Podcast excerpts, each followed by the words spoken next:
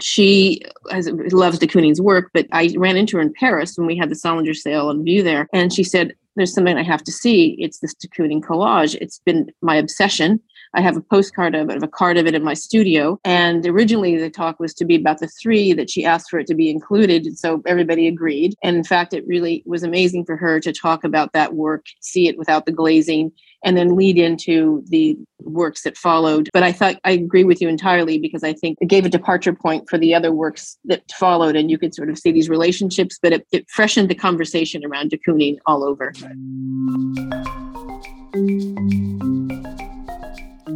Welcome to the Artelligence Podcast. Live Arts look behind the scenes at how the global art market really works. I'm your host, Marion Maneker.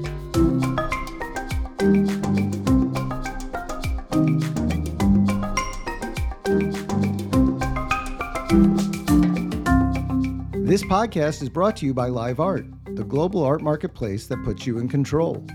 Download the Live Art app to get all of the most relevant art market information, as well as access to exclusive private sales. Or visit us at liveart.io.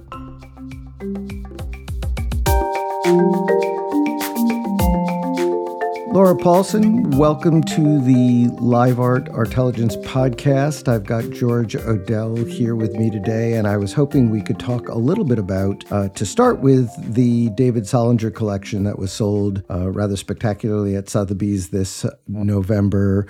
It made about $141 million, but more, I think, significantly, every lot was sold. Uh, and it was a substantial number of lots, and they were a broad range uh, of artists. And so later, I'm hoping we can go into some detail about the various uh, artists and how you approach some of those um, sales. But I, I, wanted to take a step back and ask you uh, to give us a little bit of um, perspective. I, I, know that Solinger himself uh, died a number of years ago, uh, but only recently did the heirs make the decision to uh, sell, and you had to navigate a number of different uh, constraints, market constraints, uh, the composition of the, the collection, and so forth. So I was hoping we could start with you giving us a sort of overview of how you approach that puzzle. Absolutely, and I'm delighted to be here. Thank you. Um, I think just for clarification, um, David Solinger did die in 1996, and his second wife, Betty M. Besh Solinger, passed away in April of 2022. So at that point in time, the collection would was coming to market, and it was estate tax uh, were due, and it was also a point where many of the promise gifts, especially to Cornell and the Whitney, were able to be activated. So it was a, a very interesting time. They'd been long they'd been long promised, but would be uh, gifted upon her passing. So um, it was a multi pronged um, exercise in many ways, um, and the family had elected to worked really worked very well with various curators and others who had interest in the collection to um, organize a core group that would stay with stay together that would um, be a collection in its own right, but also at the time when um, Betty Ann passed, there would be a a representation of the enough of a representation of the collection to also uh, support a story and a vision, a narrative, and also uh, also for estate tax purposes. So it was um, you know a, it was a, a thoughtful exercise over the years, and it's I think something that many many people face when they are confronted with the idea that something that they had been doing all their lives, which is collecting art, quite because they loved it, has suddenly become um, almost not so much a burden, but a, a very, very complex um, asset. So, um, but we we were working with the group um, that we that we had, which was a spectacular group of works. And what what really was interesting was, I hate to say time capsule, but I'll use that word because it really was representative about a very rich time in post-war America when collectors were coming of age and thinking about moving out of impressionism and the more and the modernist and the and impressionism and post-impressionism and looking at which of many of the major collections of sort of the robber barons, if you will, have been, you know, old masters, et cetera. But suddenly they were seeing on our shores um, not only the development of the New York school, but also the European um, modernism, as well as the Informel and the um, um School of Paris. So David was um, very, very interested in art. He himself was a, um, an an amateur painter, but he befriended um, wonderful dealers early on, people like Sam Kootz and Dan Kahnweiler and um, Pierre Matisse. And that kind of curiosity and interest in what was happening across both here and across the Atlantic really drove um, the acquisitions. And it was reflect it was re- really a reflection of how the world was moving. And as you know, uh, Sam Kootz was a big proponent of people like Mathieu and Soulages, um, um, Schneider, Zao Wou-Ki, who he saw as artists in tandem. And we saw similar trends in the Sidney Janis Gallery. He was also someone who David worked with quite closely. So it was, you know, very much a, for a young collector to be in Giacometti's studio or meeting Dubuffet in 1946 um, to see these viscous black paintings and these incredible sculptures in that studio, which was so, you know, tiny and and and and full of stuff, if you will. For a young collector, it was a very, I would have to say, quite visionary. And and at the same time, he didn't feel like he was doing anything out of the ordinary because he was following, you know, something that inspired him. So it's it was interest. It was important to tell that full story. And I think what was important is that um, particularly our partner at Sotheby's, because I was working also with Thomas Gibson, London-based dealer who knew David, and we very much appreciated that Sotheby's saw this in its totality. And instead of moving all of the European or the French or the Mathieu and the Soulages into a sale in Paris, we wanted to represent really what was happening, so that you were buying a Mathieu in 1951 and the glorious de Kooning collage, you know, six months later and that's really where the world was. And we've also seen recently too, uh, you know, an appreciation for artists like Soulages and Mathieu, who haven't necessarily been at the forefront here, but some of the some galleries in New York have been showing these these works, and we've seen um, an you know an international appreciation for their work and, and prices building. So it made sense to continue to honor that moment as well as bring it forward now in a fresh way, but also telling a story. So it was that was important. So I think those 23 works that comprise the evening sale um, were re- really representative of that. Because there was a depth of Dubuffet, we elected to have two works. We elected to have a group of eight works sold in Paris in early December, and it was 100% sold as well. And we were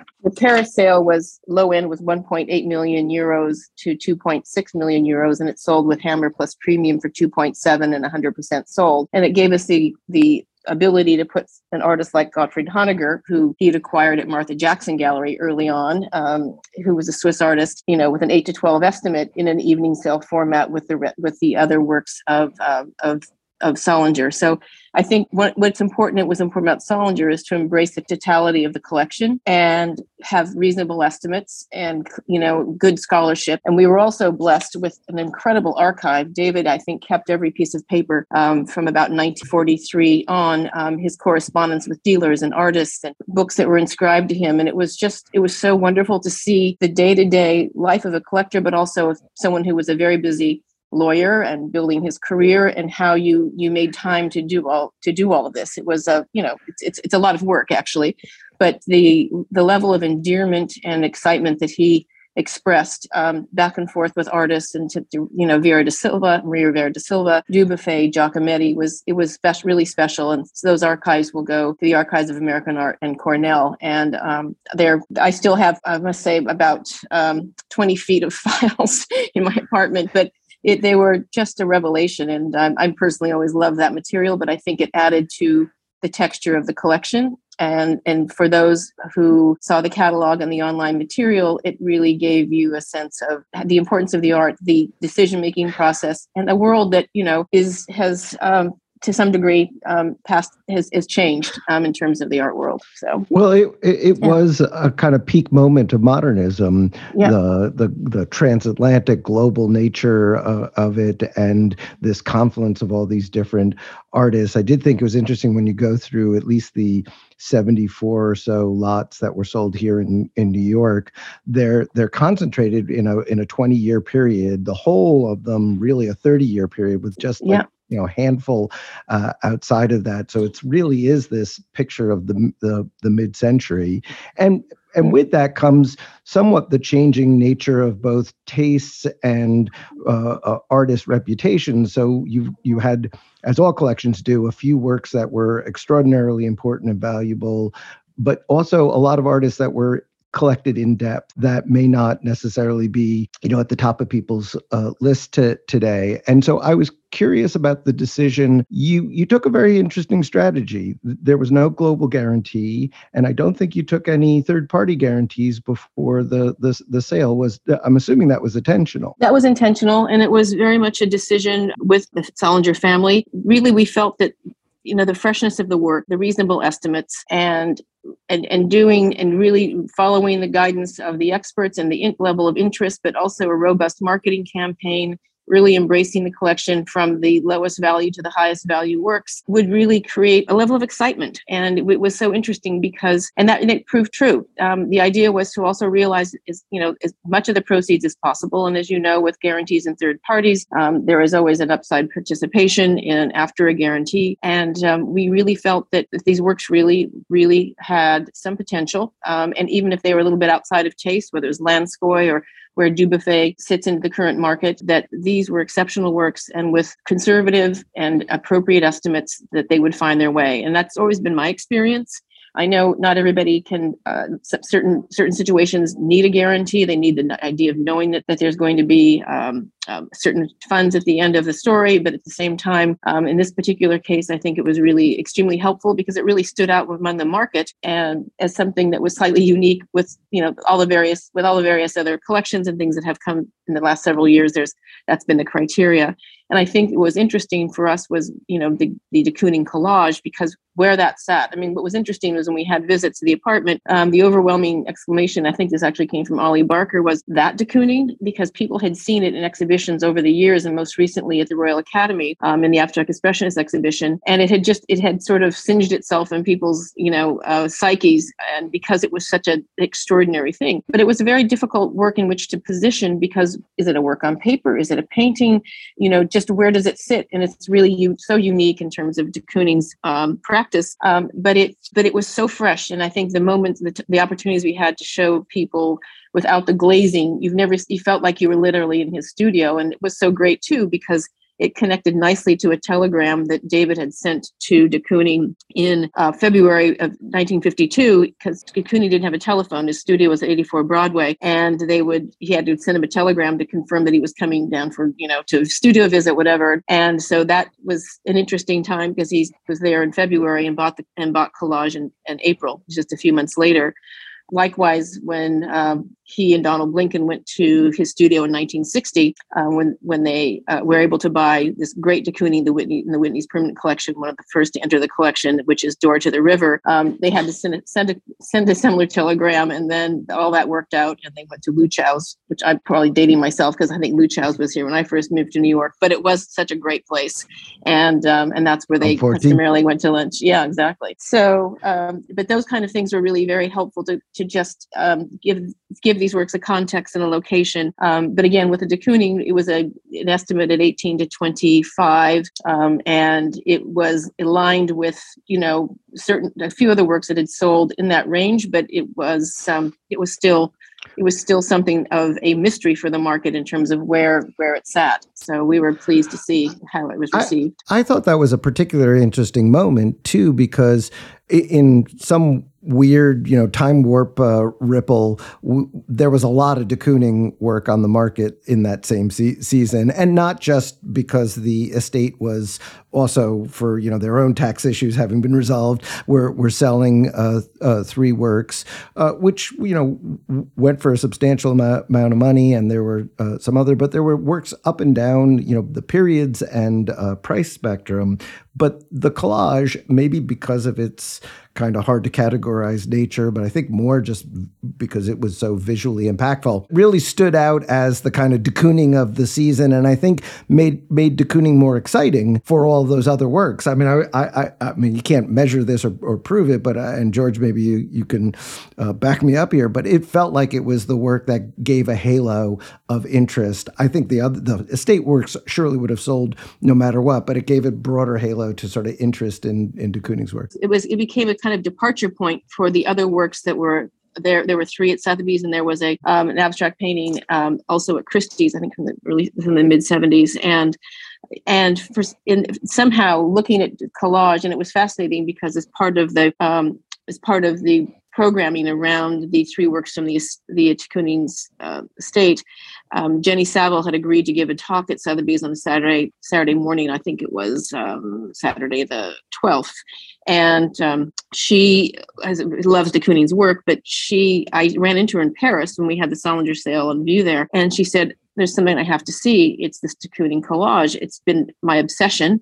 I have a postcard of it, of a card of it in my studio. And originally the talk was to be about the three that she asked for it to be included. And so everybody agreed. And in fact, it really was amazing for her to talk about that work, see it without the glazing, and then lead into the the works that followed from this 1969, 1979, then the 1987 work, I guess, from the, this state.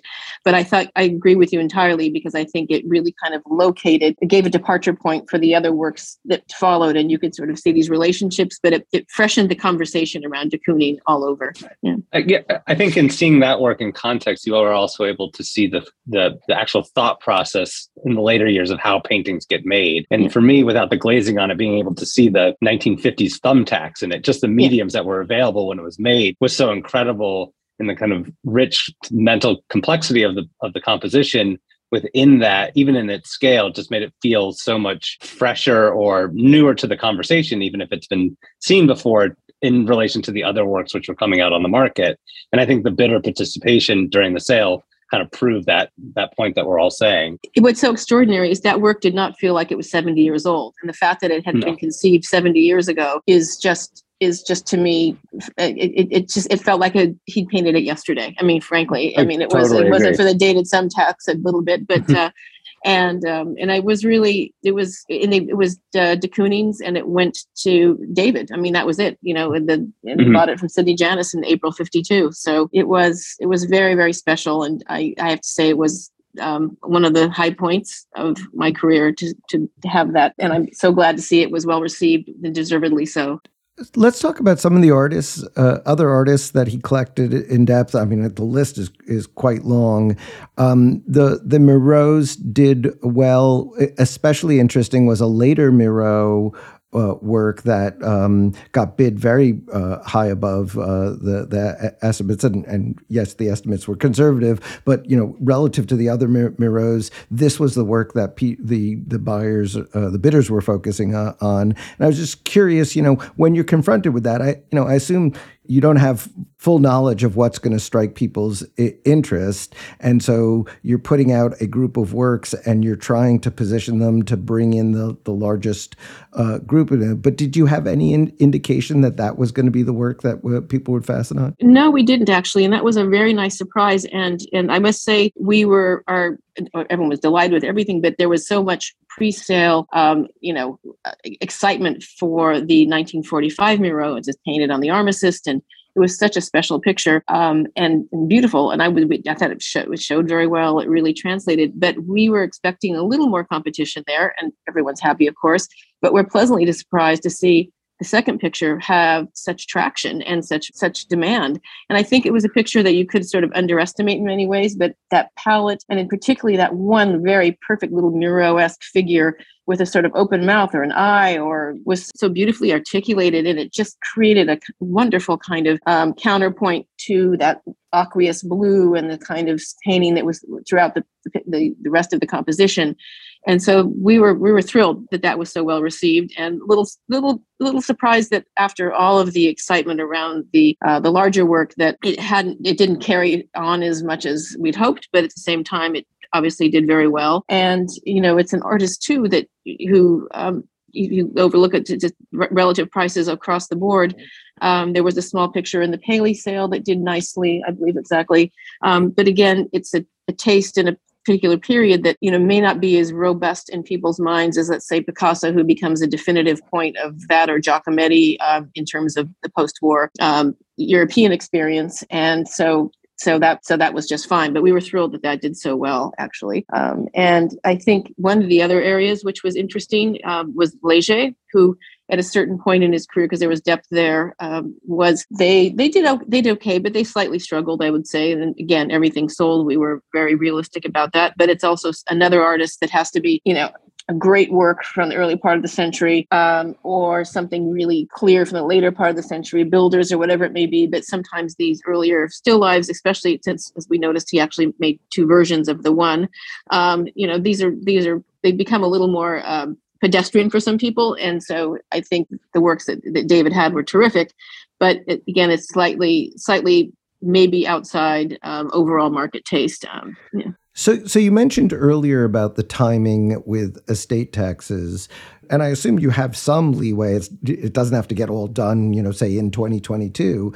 You, and you knew that the um, Paul Allen sale was uh, sort of barreling down over er- everything. Did you at all consider either waiting another season or, I mean, I know, you know, you discussed that you didn't want to disperse these things in diff- different places, but you must have had to sort of do a little uh, thinking of that as a uh, an option to to exclude it, right? Yeah, we we we thought thought about that, but we we felt that you know the 23 evening sale works and the overall collection would remain its own entity within a larger scale of Allen. And Allen was certainly was so so so expansive in terms of its taste and and objects that you know that we were i think a very healthy sort of niche niche within all of that and knowing that our strategy would be without guarantees without third parties with conservative estimates and with really showing the eye of a real collector. I think people really appreciated that. And it's interesting, and Paul Allen had some magnificent things, there's no doubt about it. But someone who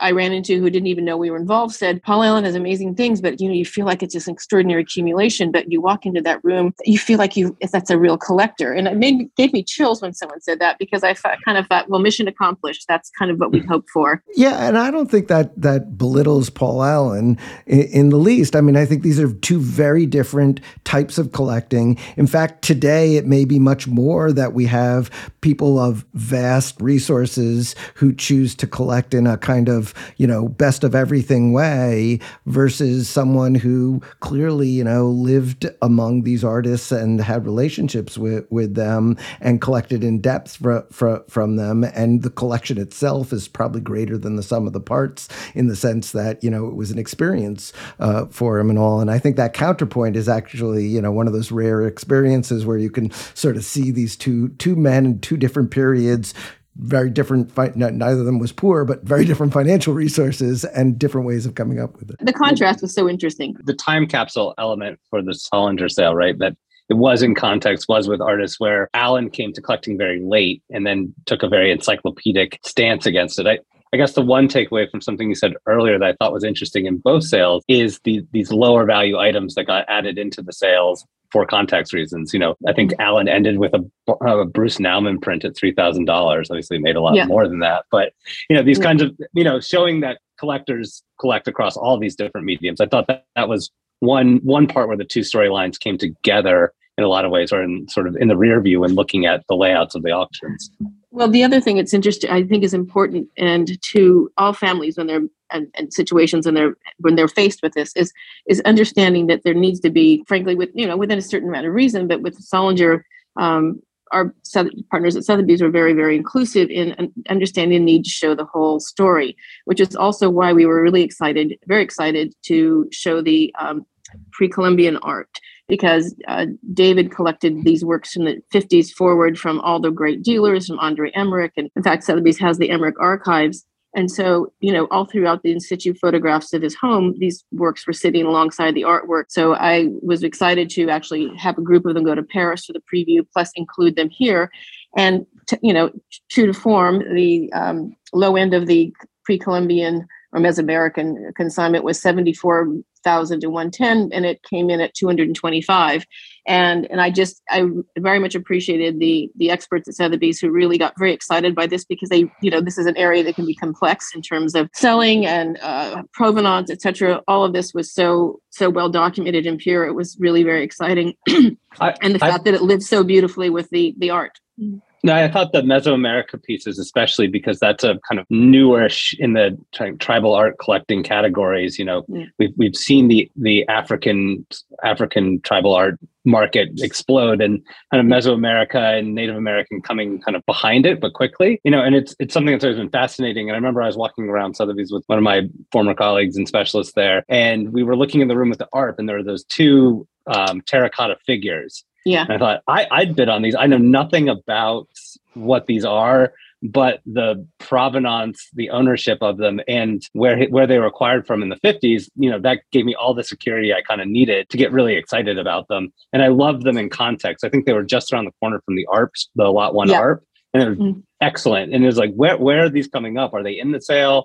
Are they somewhere else? I just thought it was that was such a great way of you know living with art, living with objects. You know, these kinds of sales where even design gets mixed in, so you get the as you said before the the whole story. I thought that well, that, that's really music well to my ears. That's very much music to my ears because, um, I, you know, I'm very detail oriented, and I and I personally felt that that that that aspect of it would be appreciated. And I, like you, I sort of took these for granted over the years when I'd see these things that works in the apartment, and then brought into those bases with the art in that environment. They just they just became so beautiful. They look so fresh. Everything looks so contemporary. And I, I thought to myself, I'll put a bid in. I got I didn't even get a chance to. I thought maybe nobody would notice and this and that. But the couple that I really liked actually went much better than I thought. But um, it really it was exciting actually, and I thought it was a, it was just great to see these these works being celebrated for what they are, and that kind of insight um, that he had in 1951, and the letters from the various dealers. I have this piece. I'm coming to be in New York, and this is uh, Ted Schempp. He would you know put it in the back seat of his car and drive from Cincinnati to New York, and you know it's it's pretty it's very very nice actually. But I'm glad that you responded that way, and I, I think it really added a sense of um, warmth and insight to the collection. So it's it's been a big year for you. Uh, in the first half of the year, you finished off your uh, job advising on the Macklowe uh, sale. In the second half, you worked on the Solinger collection, and you know, as we've just spent uh, twenty minutes to, discussing, that was was not a small operation. It, it, it sounds like you've been working on it sort of full stop since uh, you know the middle of the year to to the sale, and just now, you know, cleaning up with the the Dubuffets in in, in Paris.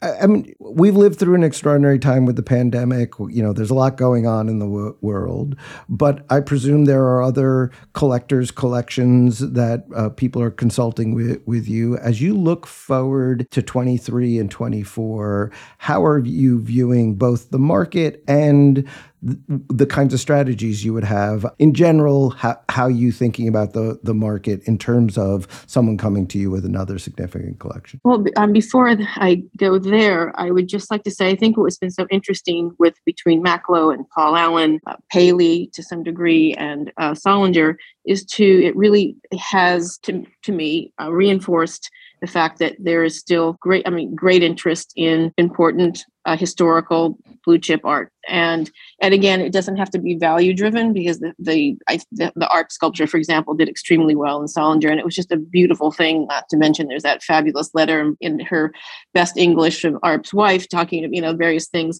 But I think it it was you know um, one other thing I want to mention, actually, I thought was so happy to see that beautiful black Calder that did so Yep. well in Solinger, and it was it was it was it lived within the collection and and in the installation, just as it did, which is a, a wonderful counterpoint to so many things, and it uh, certainly was a very very strong price um, against where uh, similar black uh, mobiles have been, but just to that, so I think I think it, it means it bodes well for other estates and collections coming forward because um, there is an interest definitely in collector's eye. Um, I think new collectors appreciate the idea of a, a provenance they can understand, the validation of some, you know, whether it was a huge name or someone like Solinger who'd really not been known. Um, the works have been sort of, you know, after a certain point, really hadn't been seen by many people. The his peer the, his his uh, peer group who used to visit the collection or the museum groups, you know, shifted.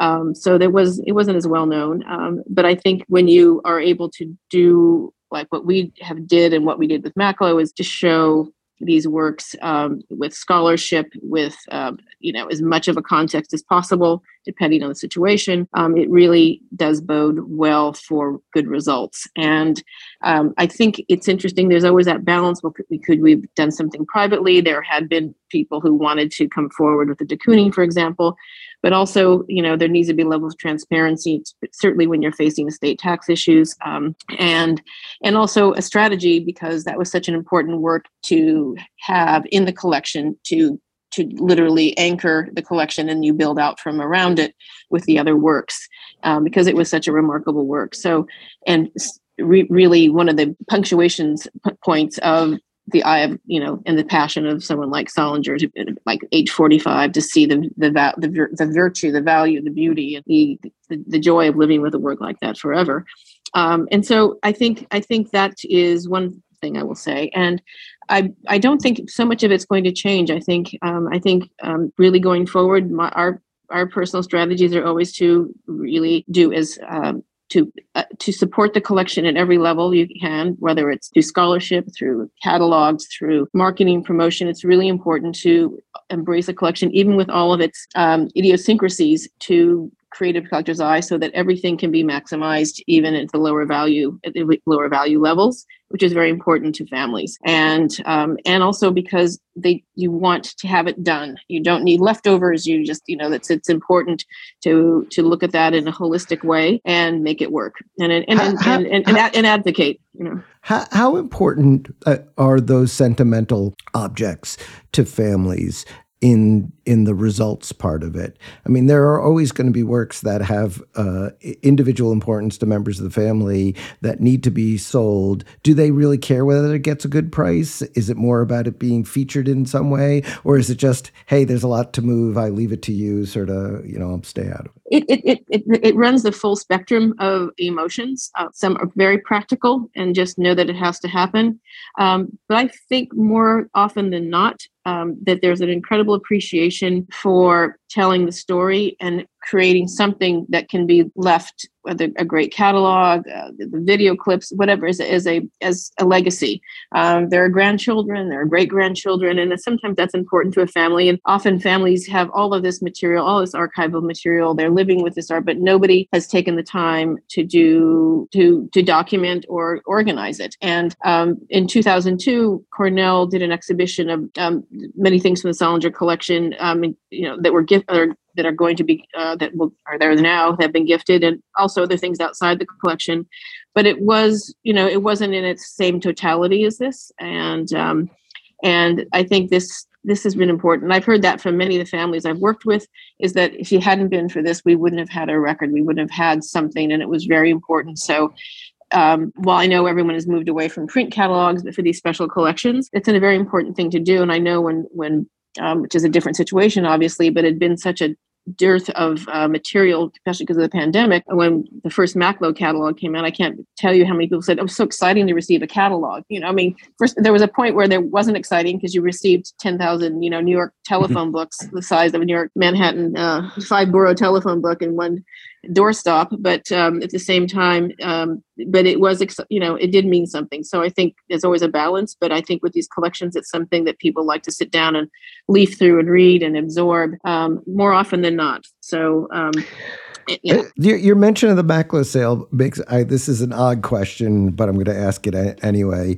I mean, I think one, as you just said, there's a certain validation of these events where you know, in the Macklowe's case, the the, the you know the, they were both present to see it so, sold. We talked a lot about um, the collection itself. There was a real kind of sense of recognition of a, a lifetime of collecting in those two sa- sales, um, and the money was more just a, a way of reinforcing that that then the the up being the focal point.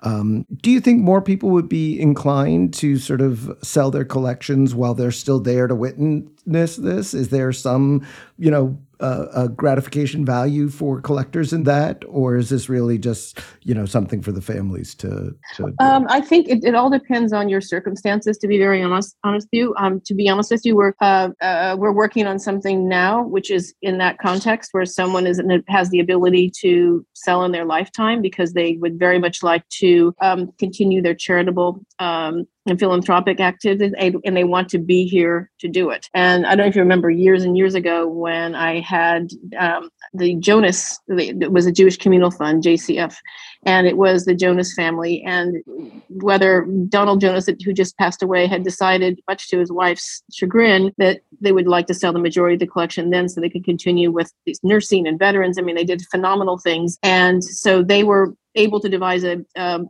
devise a, a, a mechanism and a structure so that that would be something that would be possible. And it was very exciting. And I think this one project, in fact, we're actually working on two projects, which are exactly the same same idea. Um, so once that happens, maybe we can follow up.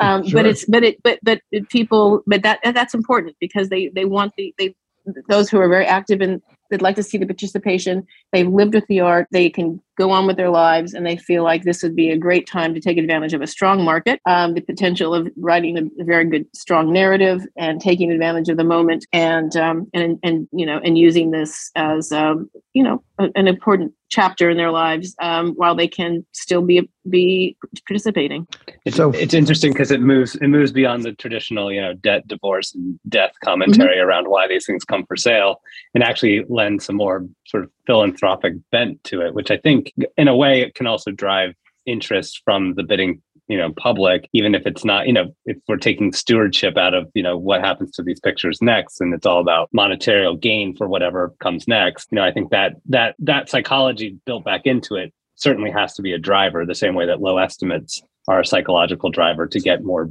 bids in. So i think that that's a certain certainly interesting way of handling a, a collection before it you know quote unquote comes to term. Exactly. Um, it's well said. And i think i think in the, the two two cases that we're we're uh, in we're working on as we speak um, that's very much about part of um, wanting to monetize the art while they can and and, and tell the story and, and take advantage of a take advantage of a you know global vehicle like an international auction house to be able to to tell that story and do things. And so that's it's it to sell it privately and talk about it is a whole different scenario. And i think also this satisfies the transparency issue for many of um, these endeavors which you know need to be especially as the funds are going to various philanthropic organizations. So it's it's it's inter- it's really interesting. Um, so it's a it's a contrast someone like David Solinger was incredibly generous in his lifetime. When Alfred Barr wanted to buy that de Kooning from the first show at the Egan Gallery in 51, he couldn't raise the money, and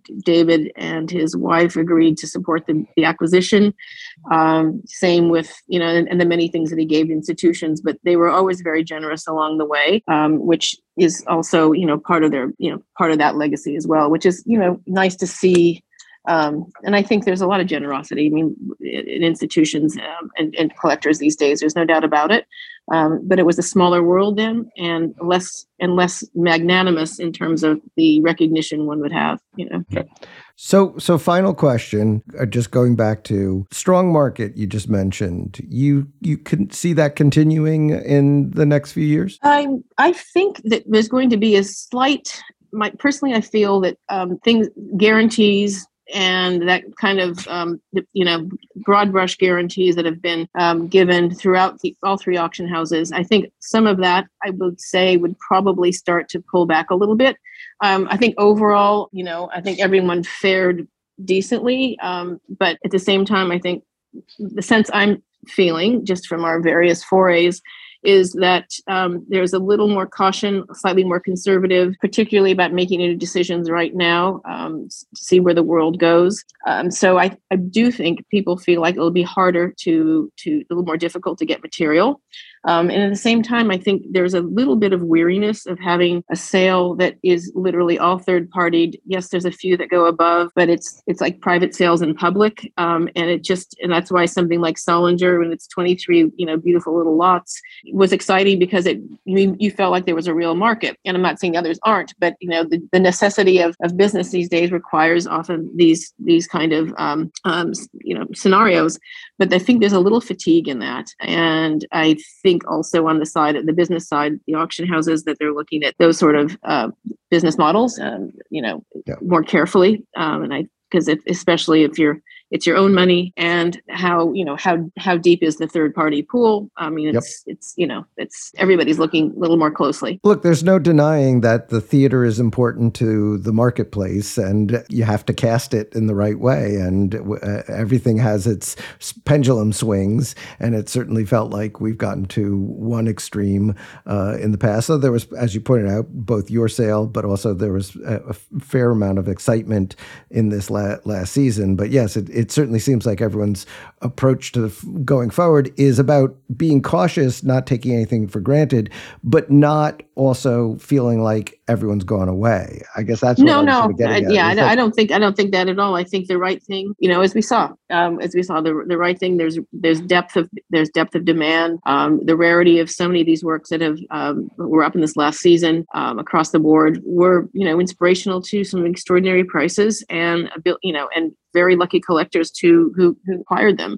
What I think is interesting something like Solinger is because the price points weren't 50 million and above, but it's, you know, anything from five to, you know, 40 million dollars is it's, it's real money, and no doubt about it. But it was a fluidity in that kind of that aspect of the market. You know, the the Mondrian that was a wonderful uh, picture as well. I was thinking of some of the great things that were up besides all those masterpieces of Paul Allen, but um, but in that range, there's still, I think, um, confidence and um, and when the, the work is right and you have it in that that particular period, that's great. When you start to get to the hundred million range, the eighty to hundred, we saw that with Macklowe, you know, with the Rothkos, the Rothko and the Giacometti. Those are that's you know those are those are very high points of um, departure, and um, so it's it's that that that may be coming down a bit, but great things anywhere else below, I think, still manage to have a good market. And I should add, I mean, I think one of the things when we see a lot of those private sales in public, that is sometimes a product of if everyone knows what a price is and pretty much agrees on a price, it's very hard to the you know and and the guarantor gets to pretty much close to that price. It's very hard to get other people to to to take a shot at it. That doesn't mean that it's not the right price for it. It just means you know it was relatively easy. It's it's the retail. You've hit the retail, right? You know we we right. talked about this on a couple looking at some uh, some artists where the estimates have now matched the market and the sort of bids over the low have shrunk considerably from years past because the price expl- know, price discovery has ended now, and we've kind of got a static state market. My my question, I think, going back, looking into next year, and, and, as we roll forward with collections, you know, there was kind of a burst of Abex collections that came onto the market. Now we're getting more into the 60s and 70s. And you you had said about, you know, I think Soulages is obviously there's a few different drivers there trying to get that market out of France and into a global setting. You know, Mathieu maybe to a, a, a different level, but similar. Exactly. And I and do you feel that some of these single owner sales are going to bring to light artists in that vernacular and put them into you know the New York context and out of the London context, or you know bring new names into the evening sale context that aren't just you know 28 year olds with fresh MFAs making seven figures, but kind of rediscovery rediscovery moments, right? Don't get me started. That's a whole other podcast. Yeah. Um, no, I, I, I, you know, I, I think I think in the context of something like Solinger, although interesting enough, there had been some amazing prices um, for both Soulages and Mathieu um, in the Hong Kong sales, as well mm-hmm. as um, a, I, was it fourteen million dollar price that I think Sotheby's had on one. Uh, the red, the red one, right? Yeah, the red, red one, yeah. exactly. Yep. Yeah. And um, and those, you know, that was a, you know, it was a fabulous picture. I mean, it really was. It was incredibly mm-hmm. dynamic. The scale, the color. So within, you know, like with all artists, within within their whole practice, there there are these touch points that will have that kind of result. And then there are the more Couturier works that will continue to do well. And I, we were amazed to see how well the Soulages did. I thought it was a wonderful picture, this light from behind, um, but it was smaller in scale, um, but it certainly showed an interest in his market. And also within that a global awareness of um, appreciation for the full spectrum of his his work and career. So the, the later works tend to be more monochromatic with mm-hmm. you know a lot of incising uh, as opposed to these sort of push pull and um, and contrast that you would see from like works in the 50s so um, it was it was fascinating. So i but to answer your question, I think it does open open things up because you've you've created a validation, you know, for this market. Um, the big red Mathieu was great. I mean, there was in addition to the photo we have with him in the picture, it was also featured in Art News. It was advertised. Um, uh, it was the image they used for the review. You know, there are all kinds. Of, I have a copy of the magazine from '51, and you know, it's interesting that this is a work that you know from from the beginning was seen as um, somewhat iconic or emblematic of his work and the exhibition at Kootz at the time. So it was it was great, and I think that that adds to its value. But will there be an overall embrace? Uh, you know, embrace. I mean, look at Zao Wou-Ki's work. I mean, that's mm-hmm. also something. It has its market, obviously, in Asia, but it's mm-hmm. translated even further. Um, and some of these works are extremely beautiful just go back to the abstraction element of this because I, I, do think that there does seem to be a renewed interest in abstraction coming from lots of different uh, uh, points. And that was one of the reasons the de Kooning was suddenly so interesting. It was like, you know, there's all this interest in abstraction, and then we have a bunch of de Koonings on the market from very different phases of uh, uh, his career. We had a very strong Joan Mitchell price for, you know, a later work. Um, you know, that so there, there, there does seem to be a lot of interest in people trying to sort of rethink their way through abstraction. I, I agree. And I think there's been such a not a push, but there's been just a very strong level of production in figurative work, um, and nothing. There's nothing obviously wrong with that. Um, we've sort of moved away from the historical as well as a very contemporary, um, you know, understanding of abstraction. I think it's just interesting to an artist like um, Jacqueline Humphries, who has been a painter for 35 years, and she's enjoying a certain recognition now with you know beautiful abstract painting. We can talk about Humphries all day long if you want. I love Jacqueline Humphries. I've collected yeah. her work.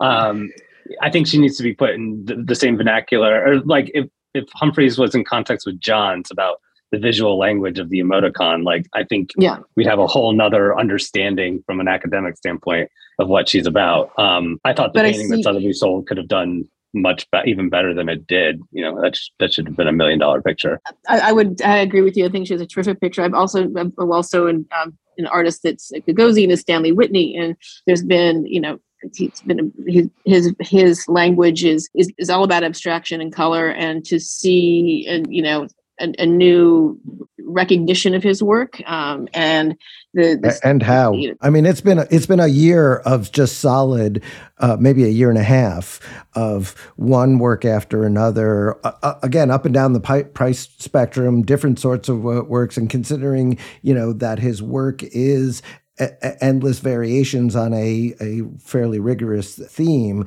it shows just how much demand there is out there for his work. Exactly. And also just the, the idea of abstract painting. I mean, I think it's something that we, you know, we take for, we sort of take for granted. And I, my career started at McKee Gallery in 1981 and it was just you know not even 10 years after philip guston had broken out into figuration and he was seen as a hero of a generation um, there was the exhibition at the Royal Academy. The David Anfam one, the recent one? No, the, no, no, no, oh, no. This is 19, uh, it was um, Norman Rosenthal, um, New, new oh. Spirit in Painting, New, new Spirit in mm. Painting. It was anchored by Guston, and then it was Susan Rothenberg, and I think Julian Schnabel, and maybe Leon Kossoff. Um, but it was, it was a, was really interesting exhibition, and it, I think it was with Murray, but it was abstraction and figuration, but it was a new spirit in painting, but primarily about figuration.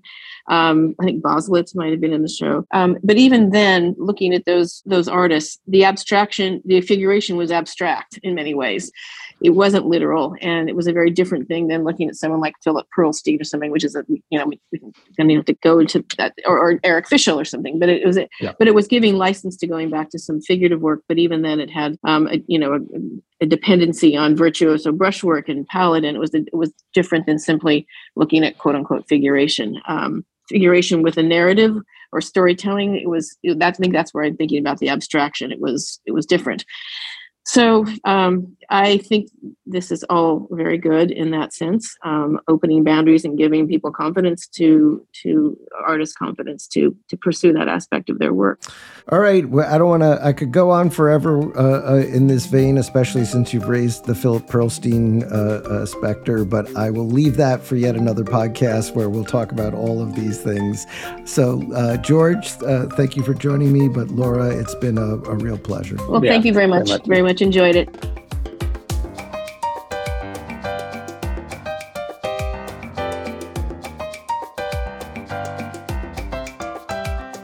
Thank you for joining us at the Artelligence Podcast, edited by Colin Ketchen, who also composed the original music.